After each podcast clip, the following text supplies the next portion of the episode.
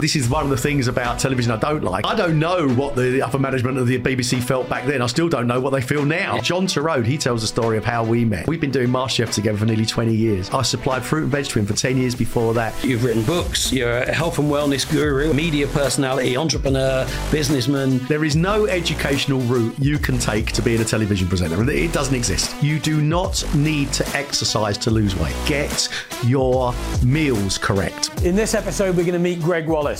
He's a great mate, but also a great businessman. Everyone knows Gregg the foodie from MasterChef Eat Well for Less. Not a lot of people know that from 15 being on a market stall, he grew a great fruit and veg business and now is a world renowned celebrity. He's going to teach you some of the systems that made him successful. Welcome back to Success is a System. I'm Mike Green. I'm here today with my great mate Gregg Wallace. And I was thinking yesterday, Gregg, I thought we'd known each other about 10 years, but you said 20. It was actually like 2008 we met. And can you remember where we met? Um, didn't we meet? We met at a party. It was the Frozen Food Federation ball. I mean, don't get more, more exciting than that, does it? I, I, I was with one of my wives. I remember. and you and I got really drunk, actually. That makes a change. You and I got really drunk. And uh, uh, we just had a great night. And you, I remember you saying, I like you, uh, uh, we, will go out to lunch. And I thought, how many people must you say that to? And then the next day, Sophie, my PA at the time, wonderful girl, she said, Mike, there's a guy called Gregg Wallace on the phone. Uh, is he the guy off the telly? And I said, I thought I thought he was drunk and, and, joking last night, but fair play. You rang. We went out for lunch and we got to know each other. We went to Rules in Covent yes, Garden. The, the oldest um, game restaurant in country or in Yeah, and uh, and you spoke to me about business and personal development. I thought this is a very interesting man. Oh, thank you, thank yeah. you. Well, and that's why I wanted what I wanted to focus on today because so many people think they know you. Of course, I, I, guess with any celebrity, we think we know them, but we we only know a very tiny part of who they are. But what I think a lot of people would think: Gregg Wallace off MasterChef, Gregg Wallace off the telly, Back to the Factory, or, or the different things you've done more recently. How you've amazing transformation of your body and health and wellness. And I want to get into all of that. But essentially, what I wanted to focus on was Gregg the businessman. Because mm. a lot of people don't know that you are running your own businesses uh, from an early stage and you are very much an entrepreneur uh, and it's that side so uh, if, if you don't mind you know, when did you first want to have your own business i actually had no desire to have a business funny enough I, I am predominantly a salesman and when I was selling fruit and veg into restaurants in Covent Garden Market back in the day as a young man, I was just frustrated that the people I worked for were letting me down. So it seemed like the obvious answer was to own the business, right. so, because I, so that I could guarantee the people I was selling to could get a, a, a decent offer. What age was this then? Oh, crikey. This is October 89. I was born in 64, 64, okay. 74. I'm, I'm mid to late 20s. But, but already you kind of had that and was it a control thing? I want to be, be able to control the, the customers I have, the quality, uh, the you know, what where where's that come from? It, it was a desire to to move on. It was a desire to better myself and just the confidence that I could try anything and it was okay. Yeah. If it went wrong, it, it didn't really matter. I, I, could learn from it. I've never been scared of, of the challenges. You get yeah. scared as you get older when you get more to lose. But yeah. at that age, with no qualifications, uh, it, it, didn't it didn't really matter. You, you could you could try anything. Well, same, and that's why ten years ago I wrote "Failure Breeds Success" because we seem to live in this world where it's an X Factor world where people think they can go in front of Simon Cowell and suddenly become a gazillionaire, or we can buy a lottery ticket and become a millionaire. And actually, people forget that you know failure isn't the opposite of success; it's part of the journey. Uh, and actually, the more you fear it, the more you're going to probably avoid success. So it's a very important ingredient in that. That's an amazing thing to say. Failure is actually part of success. It's funny, in this country, still, if somebody has a failed business, many people think that somehow that they're crooked, yeah, yeah, that they're yeah. dishonest. No, no, no, no, no, no, no. How are you supposed to learn? That's how you learn. Yeah, it's a, we in America they don't seem to have this. They accept that failure is going to happen. Over here, you must be some sort of crook. That's always angered me. No, you're absolutely right. In fact, when Jules and I, uh, I was 27, I just not long, a year before, talked her into giving up a good job, got into business. We lost everything. We lost the house. We ended up delivering pizzas on mopeds for a couple of years. And that's what got me into reading. I think readers are leaders. And I read so many stories about people like Branson who failed and failed and failed and failed. But equally, I read about in America how they saw if you'd been to chapter 11 or gone bust, that was like, oh, right, you've got the apprenticeship or you, you've got a degree in business and you've been so close to the edge. You're never going to do that mistake again. You're going to be more careful in your decisions, more considered. You're going to look at the people around you. You're going have a different perspective on trust. And so, as I say, I don't think it's the opposite of success. It's an important ingredient on the journey. Uh, and it will happen again and again if you if you have bigger goals or more disparate uh, aims. I think. But, uh, You're absolutely right. You're absolutely right. What I have learned is, and because I read a lot of history, and I think this is true of your finances and business, and I got this from the Roman Empire, only ever attack from a well defended position. So they would build themselves a square mile and they wouldn't go out from there until that was safe and secure. So venture out. Venture out, but make sure that what you have in and around you, like your house, your personal finances, make sure that is safe. Then then venture out. It's a lot more it's a lot more comfortable. And actually as you get older, when you actually own a business that you don't need to earn a living from, that gives you a completely different perspective on business. more free reign, or, Well, you start making decisions based on the business rather than the money. rather than the money. Yeah, yeah, yeah. So fruit and veg was a passion. That was your first business, yeah. Hmm. What got you first into fruit and veg? Oh well, I, I left. I left. Well, obviously, I was asked to leave school, and I left home at the age of fifteen. I, I did what they now call sofa surfing, and uh, so I got myself a job in Covent Garden Market. It was the first time I'd earned a proper salary, a salary that was good enough to be able to buy a house, put a deposit on a house, and uh, actually, it was still a wage back then. I got paid weekly, but it was enough money to save a bit and have a mortgage. So that's it. I've, I've, I've started my my journey of life. I'm in my early to mid twenties. I like Covent Garden Market. It was a good environment. It was easy to understand how it worked. You took fruit and vegetables, you put them into restaurants. Then I thought, right, how do I now move on from stacking the fridge away and being a warehouseman? Yeah, what yeah. do you have to do? But and one of the things I've noticed about you, and, and it, it may have been from the market, because people often think you go to a market, you get some cheap stuff, but actually you get the freshest quality because if it's not perfect, they'll chuck it away. And I've always noticed about you, your um, I was going to say obsessive focus, but your uh, desire to get the best quality. Uh, ingredients and and use that as part of what you do. And I don't just mean in in terms of produce. I think in business you're looking for what's the best thing to do here not just what will be okay. The hmm. enemy of the best is the good is one of the sayings I have. Hmm. So good is okay but it's not the best. And without the best you can't really be the best. I, do you know, it's really, as I'm still a salesman, and it's really easy to sell a product that you have 100% belief in. If you don't, it, it's, it's trickier. If you truly believe in what you've got and what you're selling, if you honestly know that you're trying to get your hands on the best product possible, it's really mm. easy to sell. It's very difficult to sell things you don't have confidence in. Yeah, no, that, that makes obvious sense because Yeah. we buy we buy from people, therefore we buy into people, I guess, before we buy a product. And one of the things I often say is when I got into behavioural profiling and, and the different Belbin Myers Cambridge Myers, Thomas International, and the like, um, one of the things they teach you is you it's like a muscle. It can be weak, and the, you can learn more to train it in effect to be stronger. Um, but you know, e- equally, if we um, don't have the passion, everyone's a behavioral profiler. So what they can see is there's something dishonest about the message I'm getting when they're selling to me. And they think that they're getting away with it, but you're subliminally reading, even without training, because we're naturally profiling each other when we take the time to look into eyes and read the face. All too often we're talking like this now and we're not engaging. But when you do, you can tell if someone's not 100% genuine, not 100% committed to their own product, they don't believe in the price or they don't think it's right for you. I think you can read that. I think the same is also true of uh, being on the telly. And I think it's this sales and this social interaction. Yeah. And what I learned from that and realizing that actually I was okay, I could do it. Because yeah. I like people. I like chatting to people. And I think the job I did as a salesman all those years ago with fruit and veg is still the same job I'm doing on the television today. It's interacting with, with people. Yeah. Well, and interestingly, when um, if people say about Gregg Wallace, oh, I know Gregg, and they say, "Oh, what's he like?" I say, "It's exactly the same as he is on a telly kind of thing." But and you are, and I think you you take that and you that's your intent to be real, if you like, and, and I guess that's why you've had the longevity. Because I remember it was maybe in 2009, 10. Uh, you saying to me something like, "I don't know what I'm going to do after," because you know this is probably a one one series gig or something, and you know I don't know. I think you said something along the lines. Of, I don't even know how I got into it. Really, I don't know why they chose me. but but from there, not only has it been going like what is it, 15 years or I, something, uh, MasterChef's been going for 18 years. 18 years, but it's gone from MasterChef to MasterChef Celebrity, MasterChef Professional, and it's gone around the world as a franchise, of course. So uh, you must. Are you surprised with your longevity there? I am really, really surprised. Uh, I'm, you know, I'm the only one who does all, all, all three celebrity amateur pros. Gone on to do Inside the Factory, Eat Well for Less, you know, your own travel show on on Channel Five. I am surprised. I, I, I really, I really am. But I think what I've learned from it is, and back to business again, linking the two together. Don't be scared to be you.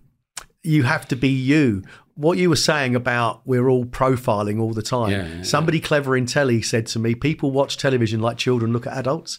Yeah. They just like per- someone or they don't. They don't know why. They just feel it. And I think with when I was doing sales and the same when I do telly, you have to be you. If you're taking time to try and figure out who you should be, you've messed it up.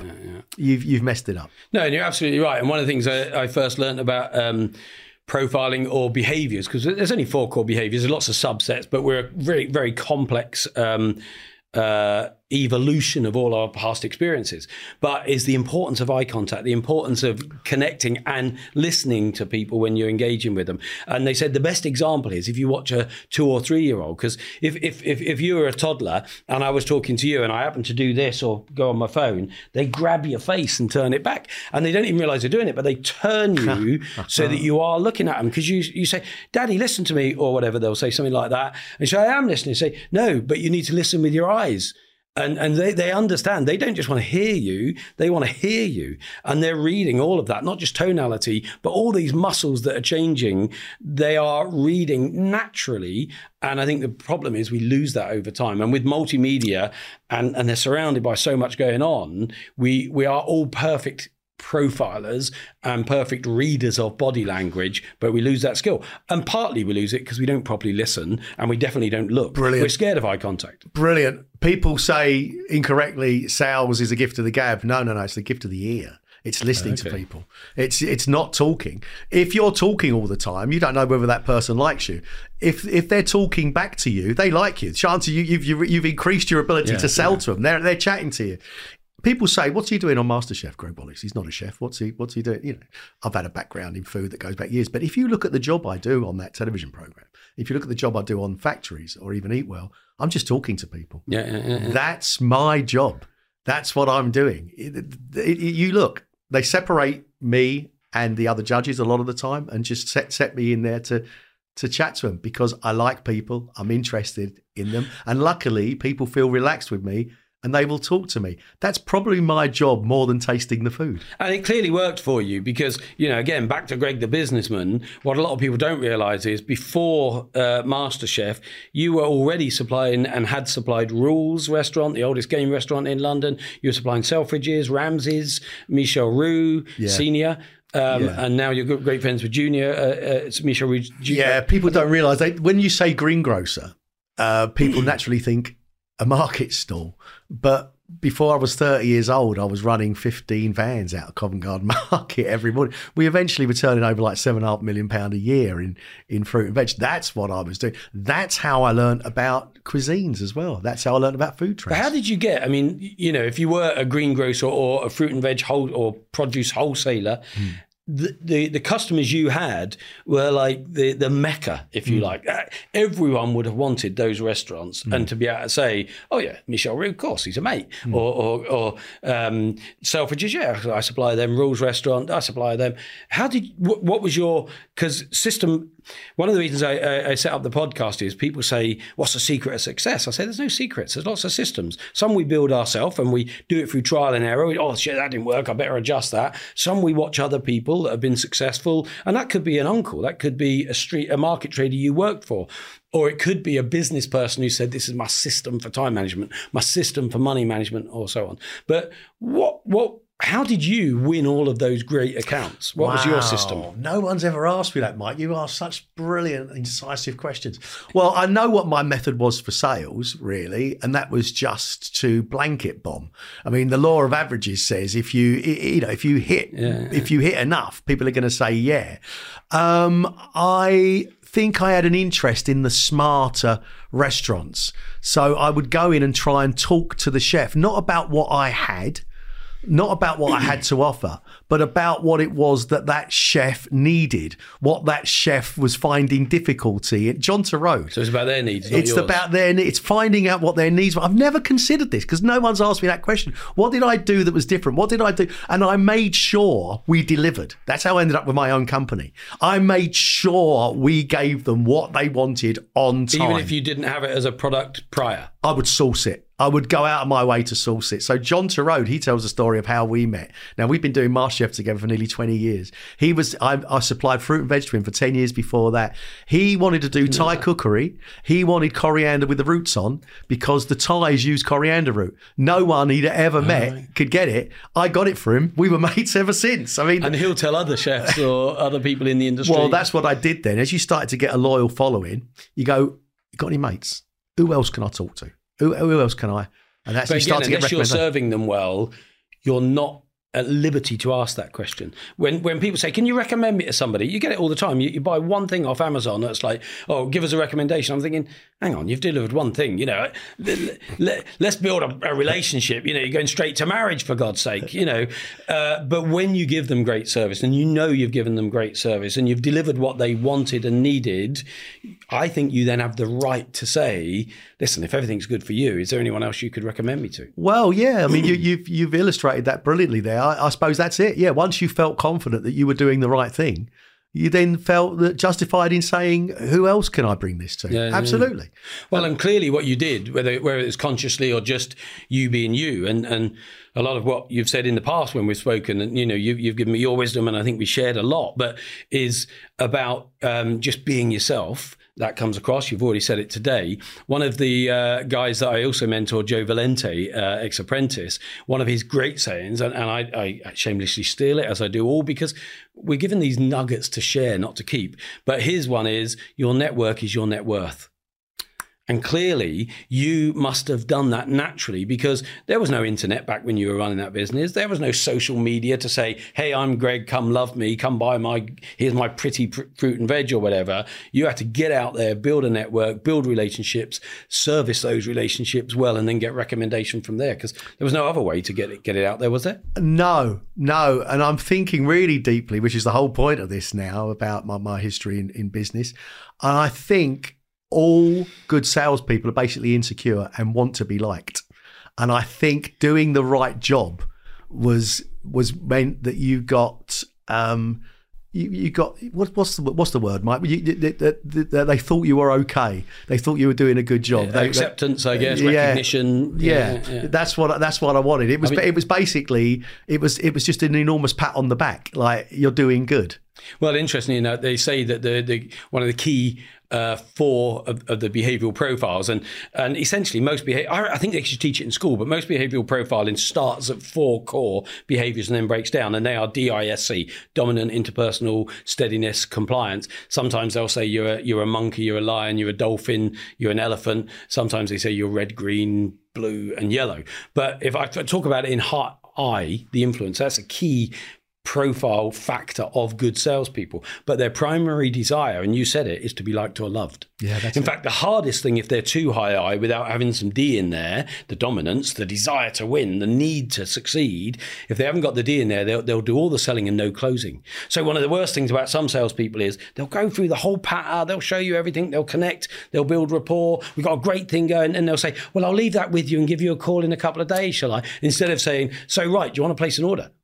Or great, I've got a contract here. Do you want? Should we should we sign it up now? It's the close that can become a, a problem sometimes because the desire to be liked or loved, the potential when you try and close it is that they say no. That is rejection. Yeah. And the worst thing for a high I is rejection. If they feel rejected or unloved, they've failed. Well, if you're really skillful, and you, you, listen, skill also comes from experience. If, if if you're open enough to learn from it, is if you suspect that the answer is no, don't ask the question, but keep keep the relationship open. Don't close that relationship down.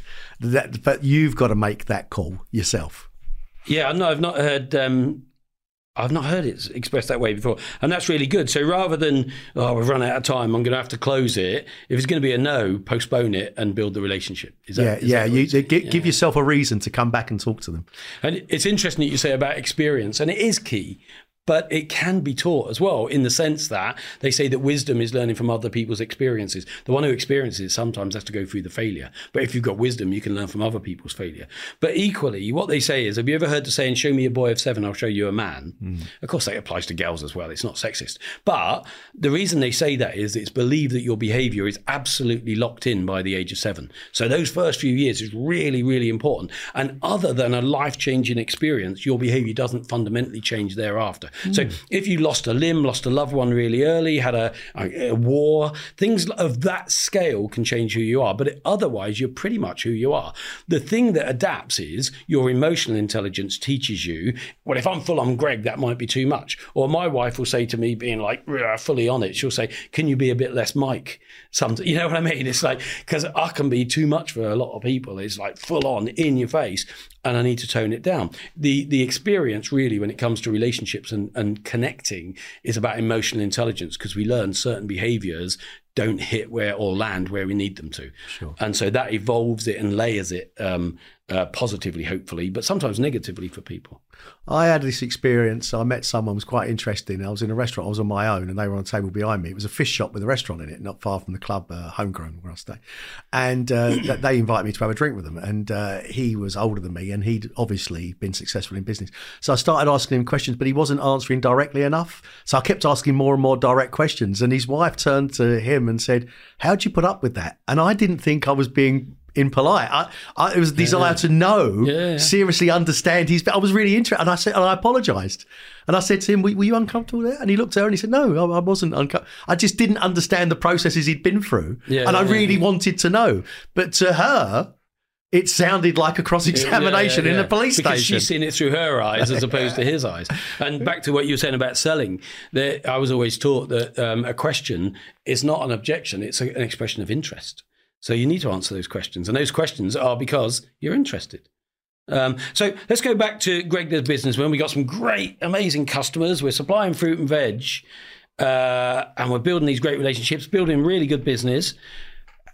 How, how do you get how do you get into uh, media or radio? Because you went to radio first, yeah. yeah, yeah. You, listen, the, the thing. This is easily explained when you consider that there's nobody my side of a TV camera who ever expected to be there. All right, right, right bear right. that in mind. There is no educational route you can take to being a television presenter. It doesn't exist. If you decided right now that's what I want to do, uh, where on earth would you start? You can't. You can start the other side of the camera in television production or sound yeah, recording yeah. or cameraman or directing, producing, all of those things you can do. TV presenter, you can't. There's nowhere you can go. Acting, you can. You can join the dots backwards, but you can't plan for it. No. So it happened to everybody by accident. So Jamie Oliver was in the kitchen of the River Cafe when the lovely Pat Llewellyn was in there filming the River Cafe and found him. Ah, okay. All right. So Clarkson was selling cars somewhere when somebody found him. I was really interested in food trends because that was my business. And it was obvious to me 30 years ago that local and seasonal was coming. So what I did was I went out and started talking to local producers, local farmers, home counties about growing for me so that I could have stuff that was going straight from field onto the plates because that was the trend. A trade magazine called the Hotel and Caterer. Yeah, yeah. William Reed. Right. Okay. They found out about it and they did an interview with me and they put me on the front cover. They had a double page spread of my work with um, uh, British producers because it was different at the time. The freelance journalist who did that article did freelance work for Radio 4's food program. Went back to them and said, "You've got to come and meet this greengrocer."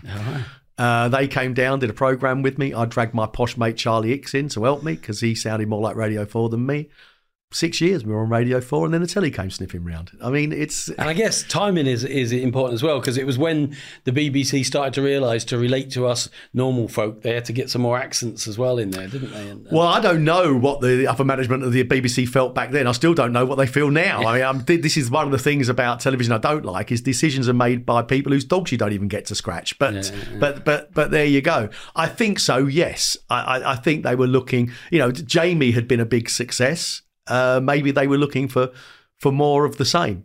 Um, yeah. I don't know. I, I was the first presenter of Saturday Kitchen. My agent then phoned me up and said, listen, there's this company called Shine. They're making a TV, TV cookery show. I don't know what it is, but they want to see you. I went down there and there was a lady, Karen Ross, very tough lady, very clever lady. Um, she interviewed me. She said, Tell me about food. I said, Anything? She said, Anything you like. And I spoke without stopping for an hour. Right. She said outside, She went, I'm remaking MasterChef. wow. And that. But you couldn't have had that conversation without the passion being inside anyway, could you? You, No. you can answer an interview question like an exam question, but to speak for an hour on anything, it's got to be a passion inside. Absolutely, absolutely, it has, and and a great deal of experience as as as well. You know, you you can't talk about something if, as you quite rightly say, if you're not passionate or knowledgeable. Um, that that was it. I think she was very brave back then, Karen Ross, because if you think how MasterChef used to be under Lloyd Grossman, it was very much a Sunday afternoon, middle class people cooking, Mrs. Corby trouser press making a souffle Chefs and yeah, yeah. and that that and she was changing it. She was ripping that up and and going in a completely different direction. I mean, she found me, you know, market trader if you like, and and and, uh, and a hairy armed Aussie chef called John Torode. She didn't even know we knew each other. and it's still a great, great partnership together. Yeah. Yeah. I mean, in terms of business and, and systems for success, Hmm. a lot of people don't ever think I've got a system. But you obviously went from early days market trader to building, a, in effect, a wholesale business. Would that be fair? Hmm. Uh, then on to the telly. What systems or approaches to life do you think have, have been really important in your success? Wow. Okay. Okay. I read this somewhere. I wrote it down, kept it on my to do list. It comes up regularly. Um, your future success depends on the people you meet and the books you read.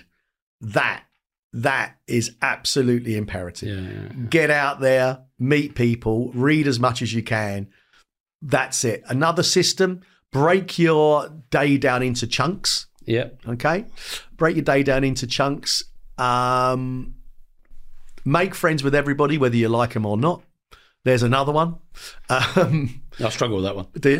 just No, work on it. just you know and and and learn and learn from people and people will actually i learned this from you you you- i actually did learn this from you mike is reach out to people they are happy to help you Yeah, yeah, if there is a I, I now whenever i meet people if if they if they're interesting if i find them interesting or if they've got influence in an area fine i keep a regular I keep a note of them and I keep in regular contact with them. That's one of my systems. Yeah, yeah. To you, you're one of them. You're one of my mentors. It might seem like it might seem like uh, a, a, a off the cuff. No, it wasn't. You went back in my diary to talk to you again. Yeah. Everybody I think that has influence or I find interesting, they get regular contact from me. Well, thank you. And that, that principle actually is something I try to teach so many people because they don't make that sales call or, or they don't reach out or they don't ask because they have this whole conversation or conversations in their head with themselves, with their interpretation or, or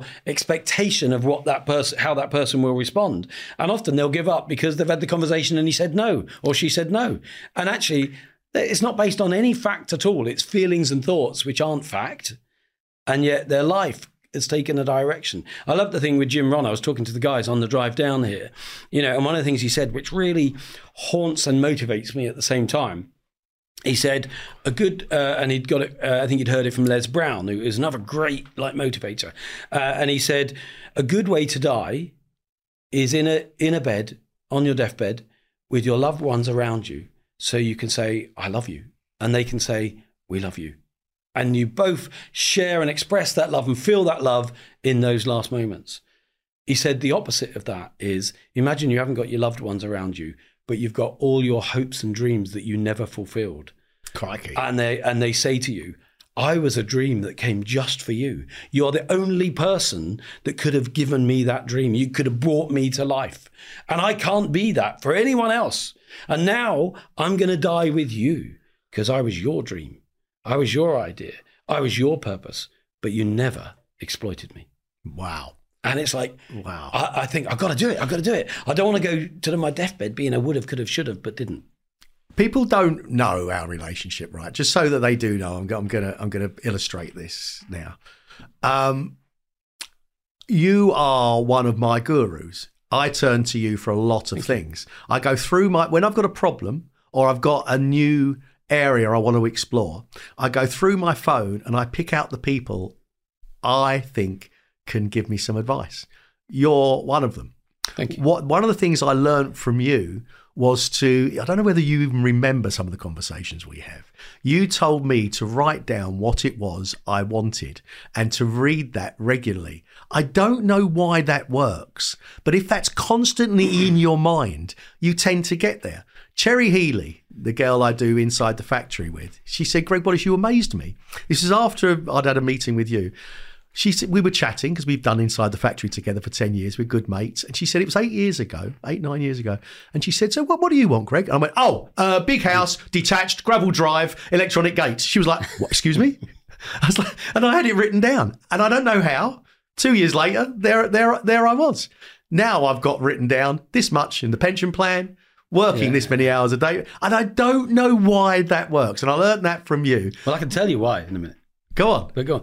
So um, two things really. One, they say a goal that's not written down is a dream. Equally, a dream with a date on it is a goal. So it's got to be written down. I think that's like making a contract with yourself. There's something about putting pen to paper. That's really important. But more important, the psychology of it. We've got our conscious, we all know that. We've got our subconscious. But what we also have is something called the creative subconscious. And the creative subconscious is often called the taxi driver. And what's the first question a taxi driver wants the answer to when you get in a cab? Where you going? where are you going? Now, if you said, that's all right, just drive, it's a, all right, but you could end up anywhere. You could end up in the wrong place. It, certainly, it's going to cost you and you're not going to get anywhere. Or you're not going to get anywhere you want to go because you haven't told them where you want to go. So you can equally say, "Oh, can I go north, mate?" The taxi driver would say, "All right," because they'll drive. That's what they do. They'll take you. It's a bit like saying, "I want to be successful." All right. Well, one pound more than last week is successful, isn't it? Uh, um, I want to be successful at weight loss. Well, one pound in a year less is still success. So, so, but if you said to a taxi driver, "I want to go to 19 Princes Street, Edinburgh, and I need to be there by six o'clock at night," suddenly, boom, he's got all the information. He can work just like a sat nav. If you could put Edinburgh in, that's fine, but it could be anywhere in Edinburgh, um, and it will take you to the centre because that's the way sat navs are programmed. But you could be completely in the wrong place if you give a postcode into a sat nav or to a taxi driver. Their brains are amazing. Our brains are amazing, but they're programmed to to work with that. That's why your creative subconscious is called that. And da da da da it's worked all the routes back. And you know what? If we get halfway there and there's a roadblock, it'll work a route round, just like a taxi driver. Oh shit, there's traffic. We'll turn off. Quick as a flash, they found another route. When you give your taxi driver, your creative subconscious, a clear goal with it has to be smart, specific, measurable, attainable, relevant, and timed. When you put those elements into a goal, write it down, lock it in, repeat it, and read it regularly, you are almost unstoppable. That taxi driver, in the same way that taxi drivers are, they'll do anything to try and get you there on time. And they know all the routes. And if they don't, they'll they'll ring another mate and say, "Do you know how to do this?" Eh, they've just got this network. And and if you think of the creative subconscious and anything you give it, it will it will deliver to the best of its ability, even if it hits hurdles along the way. You would always be specific about your goals. Well, I'm here to tell everybody, you already know, right? So I'm preaching to the converted. It works. I've never been able to tell people why it works, but I could honestly say with my hand on my heart, looking them squarely in the eye, it works. Write it down. What do you want? Like so as you when people say, Well, I want to be rich, no, no, no, that's not specific enough. Why do you want to be rich? What would you do with being rich? What does rich mean to you? What is that? What is that? So I was speaking to speaking to a fella because I, I I now mentor people about, about health, right? And I speaking to a fella, and he said, "Well, that's ridiculous. If I write things down, it would." Uh, he said he was an artist. I want to sell more paintings. I was like, "No, no, no, no. Why do you want to sell more paintings?" Well, I want money. Now we're getting there. How much money do you? Because it might not be the paintings, yeah, mate. It might. this is money you- you're talking about. That's why you want to sell them. How it got from health to his paintings, but that was that was the point. Write down your goals. It works. Well, and that's the thing you'll find, and you know, I'll get on. To, I want to talk about show me fit in a minute, but when you start mentoring people, a lot of people say, "Oh no, no, I'm a business mentor," or "No, I don't know anything about business. I'm a, I'm a, I'm a health mentor." That the reality is, when you connect with somebody to help them move to a better place, you've got to work with the whole person. You can't dissect them, you know, because if someone only talks to me about their their business life, and, and at any point in time I'm working with over 40 people one to one, and then broader uh, in through podcast or media generally. But when I'm working with them, if they've got a drug problem over here, or their relationship's falling apart over here, or you know they're they're successful, but they don't know how they become successful, and they're feeling insecure. If I can't address or at least let them know I'm willing to talk about all of those elements, we can never properly do this. No. No, I, I, I well, you're you're you are a great mentor. I've only just started. I, I, I don't charge people. I, I wanted to learn more about people, so um, I start. And the first thing you have to do, no matter what their goals are, the first thing I realise you have to do is get them to explain their lives.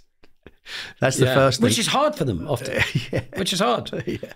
And, and and even then, what I find with people is, I say, I mean, I I never went to uni like you. You know, I went to a terrible school, which was once called a. At least you went to school. Yeah, exactly. I did go through it, but it was called a demonized repository for social waste by an eminent Cambridge psychologist. What a terrible label to give kids. But anyway, I went there, and later from Anglia Ruskin University, great university, I was awarded an honorary doctorate, Doctor of Education. Which of all the things they might want to give me, it really like I- love education with a passion, but not necessarily just academic. It's this lifelong learning. It's like every I want to keep learning. Every day's a school day kind kind of approach.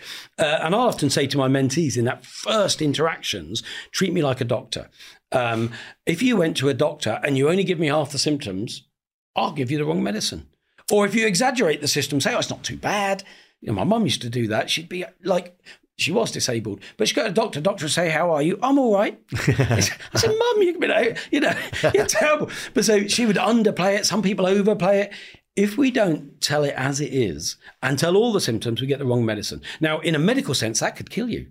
And equally, I say to people, probably ain't going to kill you if I give you the wrong advice. But if you try and shine it for me and tell me it's lovely when it ain't, I think we're starting from here and we're starting from here, and I'm gonna I'm gonna hurt you because I'm I'm giving you stuff which is beyond where you are. But equally, if you are down here, that's okay. You know, I've I've, failed. I've, I've been bankrupt. I've been homeless. We've been there. We can come back. Loads of people can. But it's that honesty, that everything. Let's share it, and then we'll work together on a plan. I think if you have a goal, this is what I would say to people if you have a goal, you will get there. What you're talking about here before you start on this journey is not whether you'll get there or not, it's how fast do you want to get there? How dedicated are you going to be to it? Because the more dedicated you are to a single goal, the faster you'll get there. But don't worry if it takes you longer. Don't think you failed. You, as long as you are prepared Yeah, to go in search of this goal, you will get there. What you're not talking about is whether you will or not. No. It's how long it's going to take. Well, but you got to have that belief, and it's a bit like um, you you have loads of jokes in your head, which they just come out, don't they? And and equally, I'm full of these quotes, and one that just as you were saying that, I was thinking of was Napoleon Hill. What the mind of man can conceive and believe, they can achieve. Mm. What they can conceive and believe, they can achieve. You know, who'd have thought we could really have rockets that could go into outer space? You know, fly, flying vehicles for God's sake. You know, there's nothing that I believe if we get the conception of it, detail it, get to a level of belief that become unstoppable, you will die trying. And you know what? You won't be unfulfilled because following that passion is everything to you. And people think it's the success, which is great to achieve those things, but it's the journey that's more important when we look back, isn't it? I think it is. And also, for anyone listening here, uh, we, I am not talking about putting my life's goals into your life. I'm talking about you figuring out, anyone listening, what your goals are, not copying mine and yours. What are yours? Write them down. Well, and that's why the first thing we do with the maps, and we worked on a map all those years ago. What's your current state? Where are you today? Honestly, you know, doesn't matter. I'm not going to judge. There's no nothing that's too bad. And I've done this with homeless people as well who are on drugs, home. They've got no relationship with their family, and the goal often was to get off drugs, get a home, reconnect with their family, get a job, uh, and feel proud of themselves. You know. It's still where are, where are we? Where do we want to be? Equally, I could be a bank manager who wants to run a business. I could be uh, a sportsman that wants to have an educational academy or whatever it is. Uh, what, where are we? Where do we want to be? And then, okay, to get from here to here, what areas we got to work on? What actions we got to? Sure. And very first time, one of uh, one of the early times when we met and we started to work on your map, it was about multiple streams of income. Because as we said back then, you thought, oh, Marsh it'll only be a one-off gig. You know, what if they get rid of me next season or something? I mean we look back now, it's like that was never going to happen. But but you have got these multiple streams of income. So along the way, you know, and MasterChef takes a huge part of your life, and it's very hard to plan because hmm. when you're filming, you don't know if it's going to be a two-hour day or twenty-hour day. You just got to be there. You got to do it. They they own you in terms of diary sense. But we talked about how okay, there's times in your life it's like that. We can fit other things in between, uh, and you've successfully now. You, you, I mean, you, have written books. You're, you're, a health and wellness guru. I think I want to talk about that in a minute. Uh, media personality, entrepreneur, businessman, but you know, and you've got multiple streams of income now. Yeah, and on the telly, you've got multiple different, t- different television programs, different gigs, and the importance of planning Right, the importance of planning and not just not knowing where you're going each day, not knowing where you're not going with life. As you said, when we got together, well, we were friends first, and then yeah. you, then you started to help me. When you start to map out and plan, and can I just tell you a little story about planning? Please, a little story. And I had this conversation with my son. I was going to France on on holiday, so I said to him, I was really proud of myself. I said, I, I've booked every single restaurant that we're going to as a family. He wasn't coming with me. He's, he's 28 now. I said, and I've booked the taxis to go there. And he looked at me and I said, what's the matter? Does that sound a little bit like OCD? He went, it's a bit uptight, Dad. And I said, well, what would you what would you do? Well, you just head into the town, don't you? And you you you have a drink and you mill about and you see which restaurant you might go to. Sounds nice, right? Sounds more relaxed. I sat there in piazzas in town squares, in nice restaurants, watching couple after couple, family after family, drift into these restaurants and get turned away because yeah. there was, it was a, the, the let let me tell you, planning is not uptight. Planning is freedom. If you want to put in your day, do nothing for three yeah. hours, put it in. But don't let your life just happen to you by accident. Yeah, yeah, Put yeah. some planning in there. I, I listened to what he said, and I had his words ringing in my ears, and I honestly sat there watching so many people get turned away from full up restaurants. No, you're absolutely right. And um, one one of the things that uh, two of the things that come to mind as you're saying that is that I say to people, and they're old cliches, but cliches are cliches because they're said often. They're said often because they're a lesson that is being taught through generations. But to me, it's about what is it, the six P's or seven P's or proper planning prevents piss poor performance. you know, if we don't plan, we can't then argue that we didn't achieve or we have to accept it. And it's fine if people want to live their life like rudderless like that. But you could head in, you could be driven into a storm if you're rudderless. If you don't plan, it's gonna life is gonna happen to you. You're not gonna be able to live life. Absolutely. But equally, the importance of doing nothing. People often say to me, "Do you do you ever just do nothing?" I say, "Bloody hell!" I sit down my life. We, my wife, we love watching some Netflix series and just vegging out occasionally. I said, but I, th- I think about it as mindful mindlessness. So, in the sense that rather than doing that sort of thing in the morning, where people a lot of time they'll wake up, where's the phone, where's the phone, and they'll start going through loads of stuff, and they think, oh shit, I'm late for work because time went away with you. So, what I say is, if I'm going to do that mindful mindlessness, I'll try and do it at the end of the day. So, I start my day, I go get a coffee, get in the gym, I'm watching Eddie Pinero or someone like that, or, or Jim Rohn on, on YouTube. I've got my goals in front of me on the dashboard. I keep a copy at home, copy in the gym, and copy in my bag. I've got it here today um, of my goals. So, can look at them regularly, just remind myself I know them, but seeing them is different. Um, but by the end of the day, I'm going to have two hours where I can just veg out. I can fall asleep. I can watch mindless telly uh, or programs because I've allowed myself the space to just be. And that's really important because, as someone who works out a lot in the gym, when do your muscles grow? When you rest. When you're resting. So if you just worked out all the time, your muscles are never going to grow. So equally in business, we can be planned, we can be goal set, we can be driven, we can be hard at it, but we need to sleep. We need good eight hours. We need to rest. We need to do nothing and let our brain re- reboot, as it were, I think. In my diary, every day, every single day, is go for a walk, read. The walk is 20 minutes, half an hour. Read is half an hour this is in work days. Weekend, it's an hour. Read, walk, and have a 20 minute nap. And that goes into every single workday, every single weekday. Yeah. I'm lucky. I've got a PA who, who, runs my life, uh, but that goes because it's important to rest. Yeah. But the difference is here, mine are scheduled. I know, I know they're important, so I put them into my life. If sitting on the sofa every night for two hours was important to me, that would go in my diary. This is the point I'm trying yeah, to make. It's not my it's your, schedule. It's your, it's your goals, your it's, needs. It's my schedule. It's my, you know, if it was right, cook cook dinner for the family. It's going to take an hour and a half. That yeah. would go in. It's it's it's your lives, people. Uh, All I'm saying is, don't let it be chaos.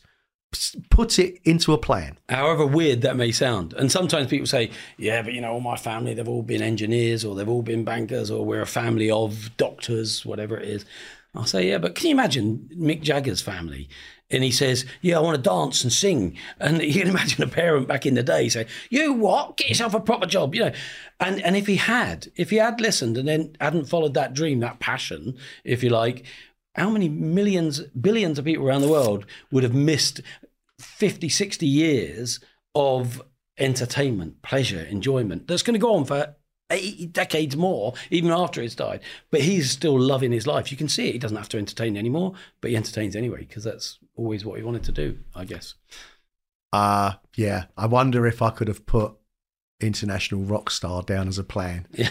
I think Well, it would have been tricky. It has to be your goal, doesn't it? It it be- But so tell me about uh, we've had uh, all these years and we've known each other, and you you then went on a journey of looking after yourself more Mm. uh, and making some different choices. And here you are today with thousands of people subscribing every month Mm. to Show Me Fit because they recognise that it's hard to be fit at any age, but it's harder to be fit over 50. And and it's not just healthy, but it's strength, vitality, longevity, all of those things. So tell me a bit about Show Me Fit and how that came about and where, why what it's important to you. Oh, mate, how long have you got? Yeah, you, you've known me for the best part of 20 years, and you know that I've always been looking around for something other than the telly. This Show Me Fit happened to me in, in lockdown, and it has proved to probably be the most passionate project of my life. Uh, it's something that I am so into, and, and, and I study on a daily basis, and I, and I mentor people free of charge because I just want to learn more. Um, I lost five stone. This is how it came about. I lost five stone. And because I have to do a lot of press for the TV shows I do, I'm in front of a lot of journalists. And they kept asking me questions about how I lost the weight to the point where the TV and PR people said, Could you stop hijacking our interviews with your weight loss? I said, No, that's not happening. The journalists, that's what they're asking me. That's when I realised there was a massive interest. And there was an interest, yeah, yeah. During lockdown, when I had nothing to do, this is what happens when you lock So you couldn't film at that point. couldn't do anything. There I am in my office at home. I started to actually write down the process by which I actually lost weight. And I wrote it as an educational program that I could teach other people. And so there I came up with this formula. And that formula through my daughter Libby, who I'm incredibly proud of, who's just turned 26, uh, and the and my wife, who's probably one of the best amateur cooks I, I've ever met. The three of us just came up with this website that we that we launched around around lockdown, and that was nearly three years ago. And that is the direction my life is now going. And you, and it roots you to home. Uh, I know Anna's mum, Rena, she's involved as well. It's something the whole family can really do, but there's a natural passion there. Because the, you know, you, I, from what I remember, you when you and Anna got together, it was a similar passion for food.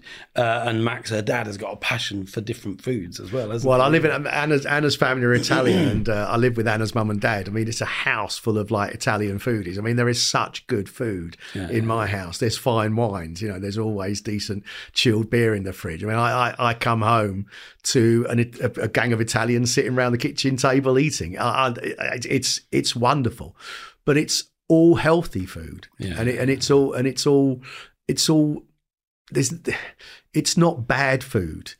So I would say it's difficult to explain Show Me Fit. Show Me Fit members say, how do I explain this to other people? Because it, it's not a diet.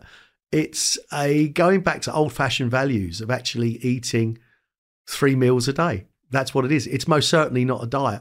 What I've realized over the years now is that for most people, their food happens to them by accident. So they leave the house in the morning without breakfast.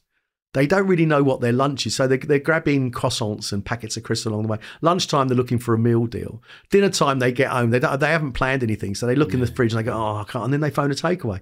So consequently, two things happen here. One is you spend a lot more money on your shopping than you should do. And the second one is you put on weight. Yeah, yeah. And you don't know what you're eating really because you're not thinking about it. in order to lose weight, you don't need to diet. Diets are terrible things that you do for a short space of time and they're really uncomfortable. In order to be healthy and maintain proper weight and, and health, you have to make what you eat a priority in your life. You have to make looking after you a priority in your life. And I know you really believe that because through the few years that you've been doing Show Me Fit, uh, I know that you never use the word diet in there unless you're saying don't diet. you know, it is about lifestyle. But if we're talking about systems for success, Wow. I don't just mean in business. I'm talking about systems in life. Wow. And there does need to be a bit of a system. doesn't Mate, that's the first thing I do when I when I when I mentor people now, and I've had huge successes. I've had one girl lost ten stone over two years. I've had another girl lost seven stone. I've had a, a families, like, yeah, honestly, and you know people off the diabetics list. I know I've had huge success with it. Can I just can I give the best endorsement of this that I've got right now? You know me, and you know some of the press I've had over the years, getting into trouble, the few scuffles in place, different girlfriends, even different marriages. The press pick up on everything I say and criticize a lot of what I do. Nobody has criticized Show Me Fit at all. Which is great. Well, how can you? I mean, Because it- you've lost five stone, you've got more energy, more strength. You you know that you're going to live longer f- for that kind of lifestyle. You can chase uh, the family around the garden with with vigor, not not like thinking, oh, I'll have a a, a two minute run and then I'm out. You know. Um, Because it's not it's not a mad system. It's not a crazy diet. It just basically but makes sense. Are there any um, Systems? Systems in Oh, there? yeah, yeah. The So first- what, what would they be? Yeah, the first systems vitally important, vitally important. First thing I do when I mentor people is I say to them, right, okay, you're not cooking, you probably don't know how to cook, right? Don't worry, don't worry about that. They go, I haven't got time to cook. when I hear I haven't got time, I'm, that instantly translates to you don't know how. Because Right, if you right. if you if you do know how to cook, you know it doesn't take very long. So the first thing you do is go right. You're busy. Of course, I'm busy. Of course, I'm busy. Really busy? You're massively busy. Do you meal plan? No, I haven't got time to meal plan. What? Sit down half an hour. meal- Interesting, because you went to the shop seven times last week. No, right, right. You haven't got time to meal plan. Okay, let's do this. Let's do a little project here. Okay, let's look at your life. Let's look at a day. Look at how many hours do you work? Eight hours. Okay, this is good. Travel time. Half an hour each way. Okay, we got nine hours. You know where I'm going with this? Yeah. How many hours do you sleep? You want to get eight hours? Yeah, okay. Nine plus eight, that's 17 hours. Yeah, yeah, yeah, yeah. What's happening to the rest of the hours? it seems to me you've got another seven. What? You've got another seven hours. What are you doing with them? Well, I, I, well, let's figure out what you're doing with them, shall we? Because what do you want to do with them? Because yeah, that's a lot of, t- and that that more than it, what people don't tell you about weight loss and health is they're all talking about diets and di- diets. No, no, no, no, no. The first thing to do is get yourself organized. Yeah, yeah. so that what you're eating Take control. becomes becomes a pro- all the time you think your life is chaos it's going to continue being chaos. once you start breaking it down now business people like us we used to breaking our day down into sections. A lot of people have never done this before. Once you do your 8 hours plus your hour travel time plus your eight hours sleep, you realize there must be a load of time. yeah, yeah. There must be. Now you know when you can shop. Now you know when you can cook. There you do, you've done it. You've done it yourself. That is the first part to being healthy. Not Okay. let's eat chicken breast and salad. That's the foundation. That's the foundation. missing from a lot of people's lifestyles. It's missing, and it's missing when people talk about diets as well. In order to eat healthily, you have to first organize your life so you know you've got time to shop, Yeah, to plan, to eat properly. That's the first step. It's it's a Mike. You're a sister's man. That's the system. Organize your life first.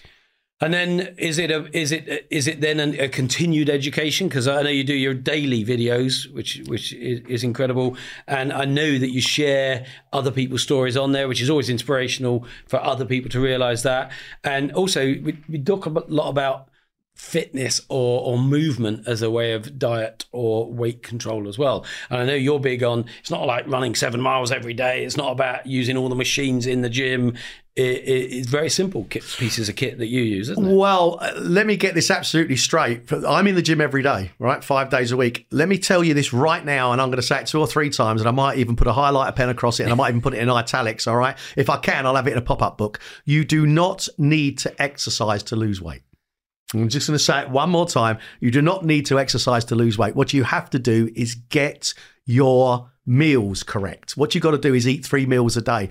I didn't start going to the gym until I lost weight. Right. I go in the gym and I, and I, I lift weights because I want to look as athletic. So that's about strength and vitality. Yeah, that's that's about strength. I'm not saying don't exercise. What I'm trying to tell you is you don't have to. Now, what I've learned is nothing puts off overweight people more from starting to get healthy than thinking they have to exercise. They, it scares them. So because they've got enough to think about already. yeah, they, they, they, they don't want it. They don't want it. It scares them. So it will stop them doing it. You don't need to do it. All those people I mentioned earlier, the 10 stone losses, the 7 stone losses, the 8 stone losses, none of them have been in the gym yet. Right, right. You don't need to exercise. If you want to, brilliant. Brilliant. It can speed things up, but it's not important. Any gym instructor will tell you whatever you're trying to achieve, it's going to be about what you eat more yeah, yeah, yeah. than what you. But I have this conversation. with People they go, "Well, you're in the gym every day." Yeah, but not to lose weight. I'm, get I'm strong. yeah, I'm, I'm, I'm not with a tracksuit on a treadmill for an hour and a half. I'm, I'm, I'm pumping iron, Mike. Is what I'm doing. Brilliant. So this is going to be a part of your life for the rest of your life. I'm taking it as well. Yeah, we we we're, we're going to expand this. Uh, we're building on a building an app at the moment because that seems the way that things are, are going. Uh, I had a wonderful conversation. We've now got Loughborough University as an academic partner. Oh, fantastic. I've got, I've got to tell you this. This is this is just and amazing. You've got a supermarket interested as well? Uh, I don't want to say. Yeah, we've, yeah. We, yeah, we've also been in conversation with the NHS. Um, people like what it is we're doing. So let me let me do this story about Loughborough University. I'm really proud. So I, I just got a call from a lady. She said, "I'm I'm senior lecturer in psychology at uh, Loughborough University." She said, "My daughter found your Show Me Fit website." She said, and lost weight and developed a really happy attitude with uh, with, with food. She said, so you don't know, but I've been having a close look at what you've been saying for the last three months. We think what you're saying is absolutely right. Would you like an academic part? I was like, wow, come on. I said, We're gonna- much? we're going to see Dr. Gregg soon. I said, how much does it cost? They went, no, no, no, no, no. They said we might even be able to get some funding to to swap research notes with you. We think we think what you're saying, like diets don't work, and it's got to be about a healthy lifestyle. Is is this is where I want my life to go. I won't give up telly because I, I I love telly, but this is what I want to do. Do you know what I've I found? Actually, having a business that actually helps people is is quite a, a phenomenal yeah, thing yeah, here. yeah. It's a I phenomenal mean, it's, thing. it's interesting because you know that. Uh, in fact, I even put it on the front of my book. I, sh- I shamelessly adopted Stephen Covey's mission for life, which was to live, to love, to learn, to leave a legacy. And and you know all of those things are important to me. But the older I get, the more I start thinking about legacy. You know what what stamp have I left on this world? What lessons have I given my kids? What messages have I shared with people out there? Is this is this is this the the the thing you most want to be remembered for? Yes, it is. I, I, I joke, and I've told quite a few people this, is that I want your grandchildren to drive to Trafalgar Square to find a statue of Gregg Wallace in a toga holding a pineapple because he's he's saved the nation from obesity. That is that, Fantastic. that that is my mission. That is something that I can keep on growing. It can go in different directions. It could even go into other countries. This I've I've, I've found it. The one frustration for me is Yeah, is I love that and I love telly. And telly takes up a You lot. more than one passion though. Yeah, yeah, but telly takes up a lot of your life. You know, to, Yeah. to, to try and I Yeah, get yeah, frustrated get that I don't have the time that I'd like to spend on on Show Me Fit. But there's no way I'm giving up the telly. So- Yeah, yeah. Well, what a great uh, thing though to chase your dreams to a point where you're torn between two loves. That, uh, and on that note, um, I will make sure the links are in the podcast. As ever, mate, I really appreciate your time. Thank you very much. If you've enjoyed, subscribe, follow, like, uh, and we look forward to speaking to you again. Bye for now.